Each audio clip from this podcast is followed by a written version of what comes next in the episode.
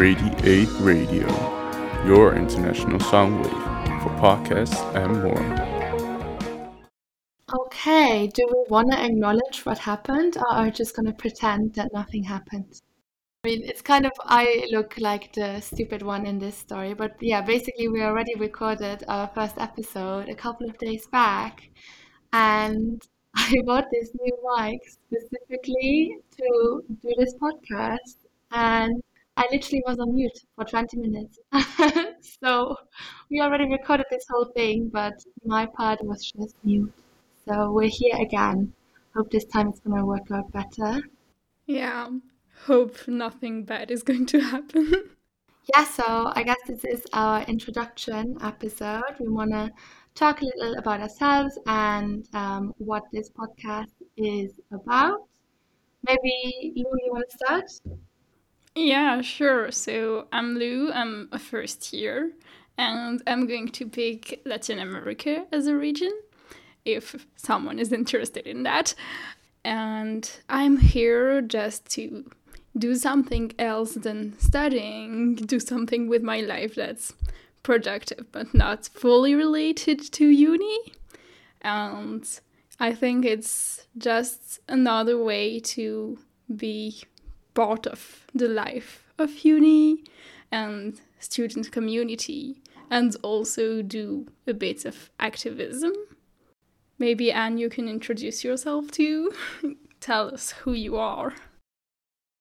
Yes, so I think definitely I'm kind of coming from the same point as well. I, I'm also interested uh, in like the student life, and I think Radiate actually is like a cool like community to be part of, so that's fun. And I'm a huge like podcast enthusiast myself. I listen to podcasts all of the time, so I kind of like the idea of um, producing my own content. I guess I was already working for Radiate last year. There was a podcast podcast about uh, international studies and kind of um, things that relate to IS students specifically.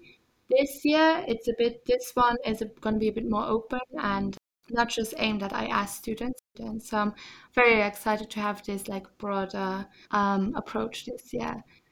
Which, yeah, kind of brings us to what this podcast is about, really. I mean, I'm sure you saw the title if you clicked on this Code Red for Humanity. We did not come up with this ourselves. It's actually taken from an IPCC report about climate change, where um, they said that we are now entering a stage where it's code red for humanity, meaning that human life already is being threatened right now by climate change, obviously more in the global south than in the global north, and that this is only going to increase over time, and um, that we have to take action now yeah, the title of the podcast wasn't an easy decision either. I mean, I think we had like different feelings about this. Maybe you can talk a little about that, Lou. I think the main point was to be alarmist or not and to find some kind of balance between hope and panic. So, even if Code Red for Humanity sounds really alarmist as a title, I think we don't want to bring more anxiety to people than what we already have. So we really want to set light on the issue, but not making you feel guilty as a person because the problem is more systematic. Yeah, I think that's actually a big point. This kind of tension between us being ourselves concerned and us as in our generation, not us as people on this podcast, being concerned with uh, climate change, but then um, on the other hand, also understanding that our individual actions and uh, the changes we can do in our own lives may not be enough, you know, and that it needs structural change.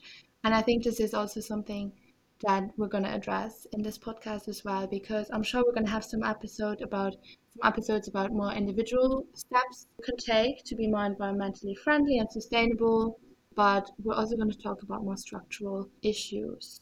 So, to talk about people, actually, the first episode we're working on is about the people taking part in the movement that is Extinction Rebellion. And this is going to be part of a series of three episodes So, as said, the first one about the people, and then about the movement in itself, with an intervention of a spokesperson. And then the final episode about Extinction Rebellion is going to be about more the philosophy and the academic debate that is behind all of this movement with the interve- intervention of a former IS professor. So, this is the first project we are working on. And we also have another one that Anne is going to introduce to you. Yes, so another episode we're starting to work on is going to be about frugal consumption. So we have someone that reached out to us that's doing, um, she's doing a minor in frugal innovation for sustainable global development. It's a joint minor by Leiden, Rotterdam, and Delft. Yeah, it's about uh, consumption that is sustainable in the long run and that takes into account the fact that our resources are finite. There are two things we are going to talk about in the podcast that I think are quite uh, big right now in the discourse as well. One of them being fashion consumption, of course, um, especially fast fashion, as I'm sure many of us are aware, not being the most sustainable method. And then another big topic we want to talk about is food frugality, how we can be more sustainable and more conscious with the food we buy, we consume, and maybe also that we throw away as you can say, see, um, a lot of our podcasts are going to be collaboration with other people and groups because I believe in the fact that sustainability needs to be addressed as a community and it's a social concept and movement. And it's not only about protests, since we're going to address other topics, but I know that Anne, you're really involved in protest movement, so maybe you can talk a bit about that. Well, I actually first I wouldn't say that I'm uh, really involved. I think I would I would give myself too much credit if I said that. Um, that being said, I was part of Greenpeace in the past in uh, Luxembourg, where I'm from, and I did an internship there as well. And um, now, more recently, I've been interested in Extinction Rebellion just because it's actually a local thing. We have a very active chapter in The Hague, and I think there's even one in Leiden, and um, all over the Netherlands, really. I've uh, participated in two of the recent rebellions the Spring Rebellion in April uh, last year, and um, the October Rebellion as well. Um, both were in The Hague as well. Yeah, but maybe you can also talk about how you experienced 2021 when it comes to like climate change and maybe like protests um, against it. I'm really less into protests than you.